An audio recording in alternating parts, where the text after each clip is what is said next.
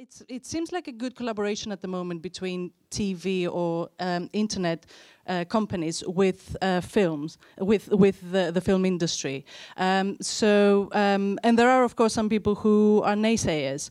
So, what would you think? Um, will, will we need to at some point redefine perhaps what is cinema?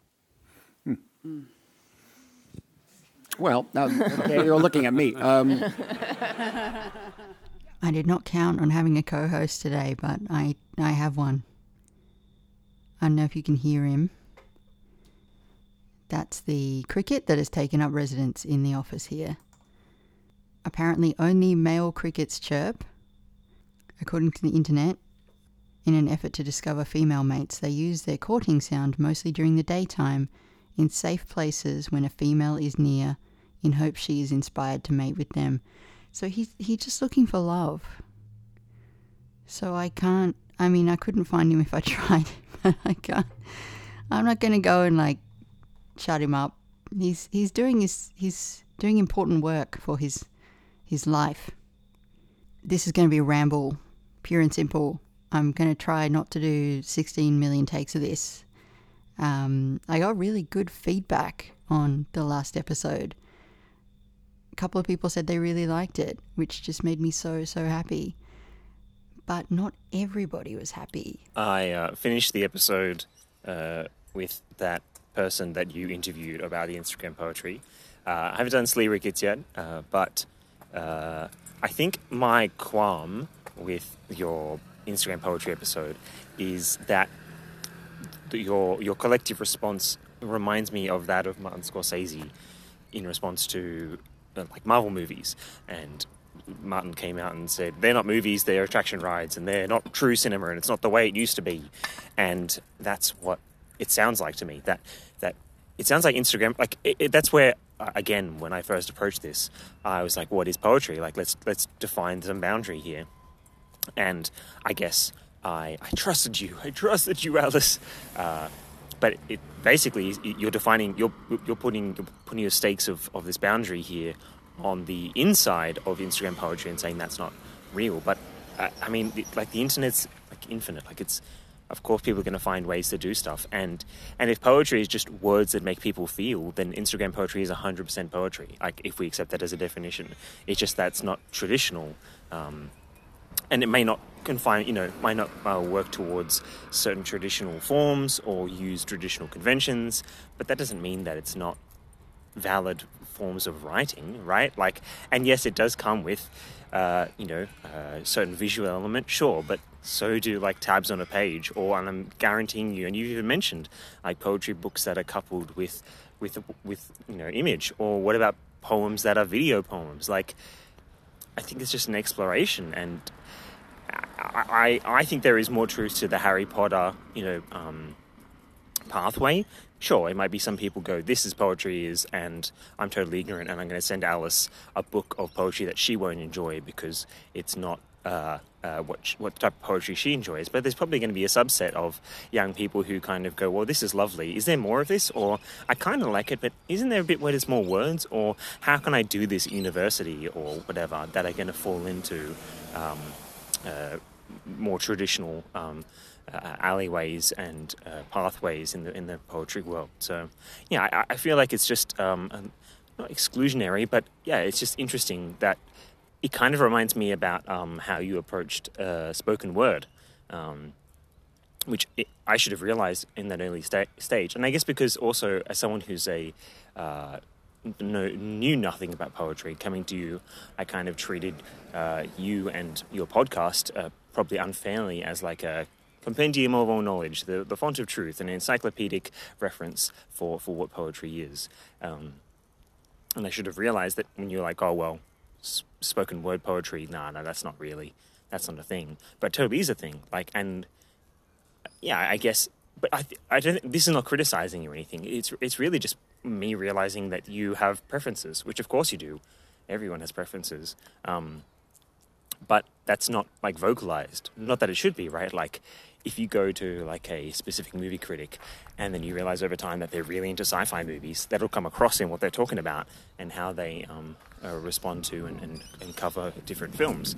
Um, but for you, I guess you've got certain preferences that that aren't like on the box, but come about from actually listening and understanding. But as someone who doesn't actually know the scope of what can be talked about, only now that you are covering some of these other topics, I'm realizing that, that yeah, you, you do have certain preferences for what you prefer to talk about. Yeah, this is more just a, um, a general realization uh, for for my uh, poetry listening at 8:47 a.m. So that's Kay, who you've met in a couple of previous episodes. Most recently, the episode in which we took a walk and spoke about Nam Le's poem, episode 163. He's he makes some really good points. He makes some really good points. I really like it when people disagree it's very exciting to me that Kay disagrees with me here because that means he's coming up with some preferences of his own.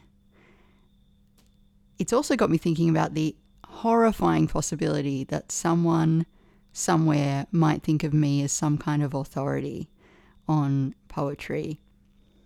I can tell you the things that I am an authority on. The 1996 Tori Amos album Boys for Pele. 100% authority on that. I'm an authority on the Nancy Meyers movie The Holiday, which came out in 2006, and I am an authority on the Headphony Award winning podcast Roderick on the Line. Anything I have to say to you on those topics is unequivocally correct. You must take what I say as the last word. Anything I don't know about those three things is not worth knowing. But poetry? Not so much. I am not an authority. Uh, I am a self-educated. Some I'm somebody groping in the dark, and I have done a lot of interviews here, and I've done some reading in in some corners of the poetry world.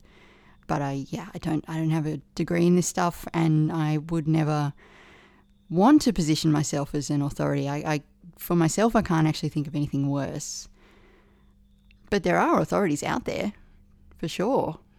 There's people that you could go to who would who would tell you this is poetry. This is this is not poetry. And yes, that is precisely what I did in my conversation with Rachel in a very offhand, unthinking sort of way. And the more I think about it, the more I'm pretty sure I was wrong, which I will get to. I think with any medium that we want to think critically about, we have to choose whose voice we're going to listen to. We have to make a call. But it's really hard to know, right? Like, whose opinion should you pay attention to? And how do you know what their preferences are? Way back in episode 118, I got to talk with Alison Whittaker. I'm really, really proud of that interview. And part of the research for that was I ended up reading this this review that Alison wrote about a book called The Colonial Fantasy Why White Australia Can't Solve Black Problems. It's a book by a writer called Sarah Maddison. This review was published in the Sydney Review of Books, and I think about this review all the time because to me it is the perfect example of what critical writing could be like if we were properly honest about our preferences. Basically, Alison explains right up top why she feels really uncomfortable with this book, what her position is personally in reading it, and how she's been avoiding reading it. In fact, she admits in the fourth paragraph that the review was due four months back and she still hasn't done it. This little part of the introduction, she says, whether I took the book to a lounge or to an office, to a park, or to a food court, I was uncomfortable. I know that a gut feeling is not a review, and especially not in a time when the non specific, quote unquote, problematic takes us nowhere except to signal the pretense of critiquing power. I'm uncomfortable.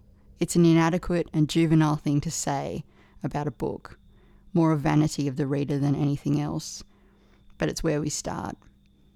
I read this whole review. I basically never do that. I just I'm such a skimmer when it comes to online stuff and yeah, reviews just they really throw me a lot of the time. But I read this whole thing because I was bought in at the start because I knew exactly where Alison's preferences lay. And yeah, I don't do a good job on here of talking about that. A lot of that is because my preferences are shifting all the time because I'm learning all the time. I'm changing my mind all the time. Almost every time I prepare for and do an interview, something in my thinking shifts, which is why I always say I would make this show even if nobody listened. Although I am very grateful that a lot of people listen, which is just blows my mind all the time. But yeah, I, I think I'd probably still just make it because I learn so much. And I guess that's the um, that's the downside of recording your thoughts uh, once a week or so is that yeah you're going to be wrong. You're going to be wrong all the time. And it's right there in the internet in your voice. It's all laid down. It's all on tape. Just jumping off that that thought about Alison's review anthologies are another really good example of how this functions. I used to look at Black Inc's Best Australian Poems as the guidebook to Australian poetry. I think I've said this before, but I used to skip to the bios, look at where everybody had been published, use that as my plan for how I was going to try to create a publication record and you know, I would look at the poems and think, okay, well, this is this is what people want. This is what people think is good. So I guess I guess I'll emulate that. That series doesn't exist anymore. And now I don't know if a replacement came along how much I would trust it. I guess I have an advantage now, though, of having spoken to enough people with enough different opinions and different preferences that I kind of I have my own sense of whose takes I trust. But yeah, I'm, I'm still learning all the time. I spoke to Matthew on Sleerickets last week. We were talking about this question again of are there bad poems? Are there bad poets? Is that a classification that we can use? And we were talking about some recent poems in the New Yorker. And Matthew kind of took me to task about looking to the New Yorker as a guide for what's happening in poetry in the US, I just blindly assumed that that was a pretty good representation. I would have thought that was a pretty safe bet, right? But apparently not. And I'm really, really lucky that a really kind listener to the show, who's also the editor of a, another poetry journal over in the US, is going to send me some issues of that uh, which is great. I really am excited to get an, another view because you do, we all need a bit of direction. Poetry's so vast. You do need somebody to take you by the hand sometimes, especially if you are just flying blind like I am. So, as usual, I think I'm trying to have it both ways. I think a lot of what I'm trying to do here is to take you by the hand and show you what I know about this house of poetry, but also to admit that there's a whole bunch of rooms I've never been into. I'm not really sure what's in there, and whatever's behind the door might completely change um, my understanding of, of everything. The whole the whole floor plan is is um, could be completely different. Just to change tack slightly here, or to look at this from another angle, Another listener who also seemed to really enjoy the episode last week asked me if I had any thoughts on viral poems versus Insta poems. So we're talking there about, you know, poems that get shared a lot via Twitter and Facebook, poems that get a lot of attention in a short space of time online. And he reminded me in particular about this poem called Good Bones that was published in I think 2016 or maybe a little bit before that by an American poet called Maggie Smith. My memory of that poem was that it went viral at the time of the 2016 US election, but when I looked it up again, I realized that it actually took off quite a few months before that. It went viral after the Pulse nightclub shooting in Orlando, where 49 people were killed and 53 were injured. I remember being so deeply affected by that news. I remember where I was when I heard about it. I ended up making an episode about it and talking about a different poem by a poet called Loma, a poem called All the Dead Boys Look Like Me. That poem is quite a bit longer than Good Bones. It's written specifically for Orlando. It's, uh, yeah, it's, it's really affecting still. I read it again this morning and I think it, it's still pretty, pretty bloody good. It starts out, last time I saw myself die is when police killed Jesse Hernandez, a 17 year old brown queer who was sleeping in their car. Yesterday I saw myself die again. 50 times I died in Orlando. And I remember reading Dr. Jose Esteban Munoz before he passed. I was studying at NYU where he was teaching, where he wrote shit that made me feel like a queer brown survival was possible. Sounds a bit like that Neil Young song, you know, Four Dead in Ohio. Oh God, am I am I for or against Spotify here? I'm mentioning Neil Young. What am I doing? Not getting into any of that. So that's a very direct, specific poem that from memory I'm not sure if if I can describe its uh, its reception as as viral. I'm not sure how I came across it, but I don't think it was because it was having the same kind of attention that Good Bones was having at the time. Good Bones is a much more straightforward poem. And look, I know you probably know it. I know you probably hate it or are sick of it, but to try to unpack this this very casually stated thing that I said last episode about how insta poetry is not poetry, I'm going to need some help from Good Bones, so I'm going to read it now. Good Bones by Maggie Smith. Life is short, though I keep this from my children. Life is short, and I've shortened mine in a thousand delicious, ill advised ways. A thousand deliciously ill advised ways I'll keep from my children. The world is at least 50% terrible, and that's a conservative estimate, though I keep this from my children. For every bird, there is a stone thrown at a bird. For every loved child, a child broken, bagged, sunk in a lake. Life is short, and the world is at least half terrible. And for every kind stranger, there is one who would break you, though I keep this from my children. I'm trying to sell them the world. Any decent realtor, walking you through a real shithole, chirps on about good bones. This place could be beautiful, right? You could make this place beautiful. I didn't realize the chirping and then there's chirping in the poem. Cool, okay, good. I had a bunch of different responses to that poem in its moment of being in the the white hot spotlight of, of Twitter virality. I can't overstate how much the question of whether or not to have children was playing on my mind when I first came across that poem. I never stopped thinking about it. When I was awake, that question was there with me, like some kind of incessant, horrible thing on my shoulder. Just like, what are you going to do? What are you going to do? Are you going to have kids or not? Are you going to have kids or not? The poem didn't help me.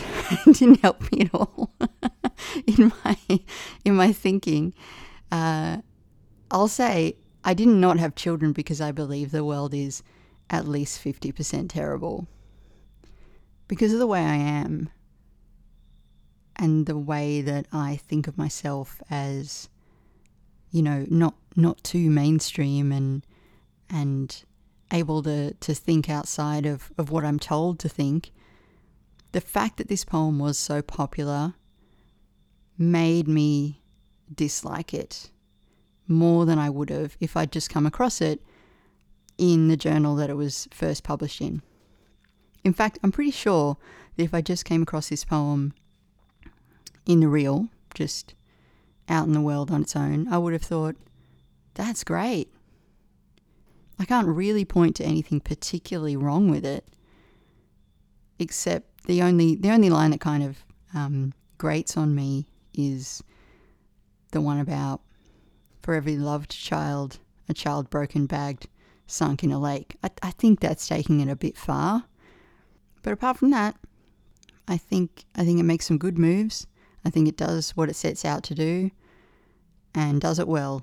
By Roger Ebert standards, it achieves the goal it set out to. So yeah, it's a it's a it's a three star poem from me. But the fact that it was under the the spotlight, the the weight of that viral exposure is really it's too much for anything to bear besides maybe um, a meme, you know. Memes are they can resist anything because they're they're so tiny.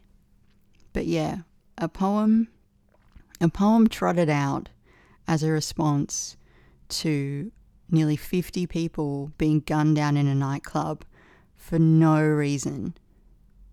I don't know that that's work poetry should be doing. I don't know. And then what are we really saying then when we when we bring this poem out in response to that event? We're saying I'm not sure I should have had children. The world seems too awful to bring them up in. I think I've made a mistake, but I have to keep believing in goodness for their sake. The thing that makes me a bit uncomfortable about all that is it has nothing to do with the experience of the people who died, right? Like, that's about you. That's about your guilt. And then you go back to all the dead boys look like me, but he didn't survive. And now on the dance floor, in the restroom, on the news, in my chest, there are another 50 bodies that look like mine and are dead. But Maggie Smith didn't write that poem after Orlando. She wrote that poem after whatever horrible things she was encountering around the time she was writing the poem. The things that were making her think, how am I going to explain this to my kids?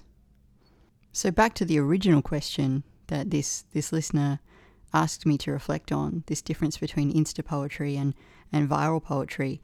I guess viral poems generally don't ask to go viral. Insta poetry wants you to hit like and, and to comment and to subscribe, to follow. The more focus it gets, the better.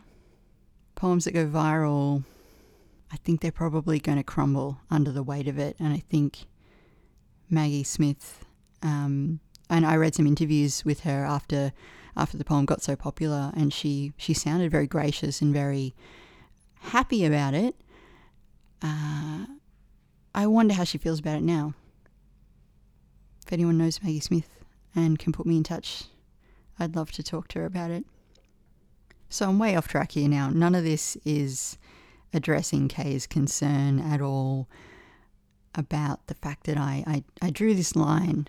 I put this boundary in place where I was like, this is poetry, this isn't. And I tried to think it through. I tried to think about, okay, well, what is it that I want something to do in order to be a poem? But the minute I came up with something, I thought about an example of a poem that that totally broke that rule that I really liked. Or at least that I counted as poetry. Initially I thought, okay, well it's it's really important that a poem be more than a few lines long. Like by which I mean more than just not like a haiku, you know, obviously that's a particular form, but more than just something that sounds like more than something that you could find on a deck of cards with like affirmations on them or something. But then I thought about one of my favorite poets, Cid Corman, and about my favorite poem of his, or, or one of them. It all comes down and back to this but what in hell this is remains a mystery. Sounds a bit like an Insta poem. But then I thought, okay, no. The real problem is that all these Insta poets, what they're doing is they're just publishing their first drafts. There's been no revision here. It just it feels like a first thought, best thought thing. And then I thought about, you know, the uh, the the queen of, of first thought, best thought, Jack Kerouac. And I thought about the time when I actually borrowed a collection of Kerouac's poetry from the library, thinking, okay, I better get familiar with this stuff. Oh my god, that shit sucks. It's so bad, but it is poetry. Let me see if I can find some. Oh man, this is so brutal. Okay, this is from Bowery Blues. For no church told me, no guru holds me, no advice, just stone of New York. And on the cafeteria, we hear the saxophone. Oh, dead Ruby, died of shot in 32, sounding like old times, and debombed, empty, decapitated, murder by the clock. What the fuck? this is so annoying. Oh my god, he's so annoying. But like, yeah, it's this is this is poetry. This is definitely poetry. Can't say that it isn't. The last thing I came up with, my last gasp attempt to delineate between yes, it's poetry and, and no, it's not poetry is I thought maybe it just has to be that it's more than surface because so much of, of Insta poetry is it's all served up to you. It's right there. There's no need for you to think hard at all about what the poet is saying. They're just saying it. But Good Bones is exactly that. She's telling you exactly what she's doing, and it's all right there. It's served up for you, and it's very clear. It's a poem. So I think I might have just talked my way out of my conclusion, and I think I have to admit now that Insta poetry is poetry. You win this round, Kay. and look, hey, if if you if you uh, if you can help me with this, if you can help me unpack this a little better, and and help me defend this boundary, then please let me know because I think I need a bit of a hand with this one. You can get in touch with me anytime at poetry underscore says on Twitter, poetry says pod at gmail.com. I love hearing from people who are listening. In the meantime, from me and my chirpy little co host, thanks so much for listening. Yeah, I mean, I, I just thought it was silly. And, and technically, it really is. I mean, you say it's rough. I mean, it's very rough. Very How rough. many stars are you going to give this? I'll give it one and a half. Oh, David. Oh, oh, you really have started off tonight meanly. I'm giving it four stars. My son's first appearance. Ah. Do you reckon he'll get off? Oh, no, no, he's a barrister. Uh, he's appearing for the first time as a barrister. Congratulations. Oh, thank you. Uh, Daryl Kerrigan. Oh, Lawrence Hammill. G'day, Lawrence. Barrister, eh? He'd need a degree for that.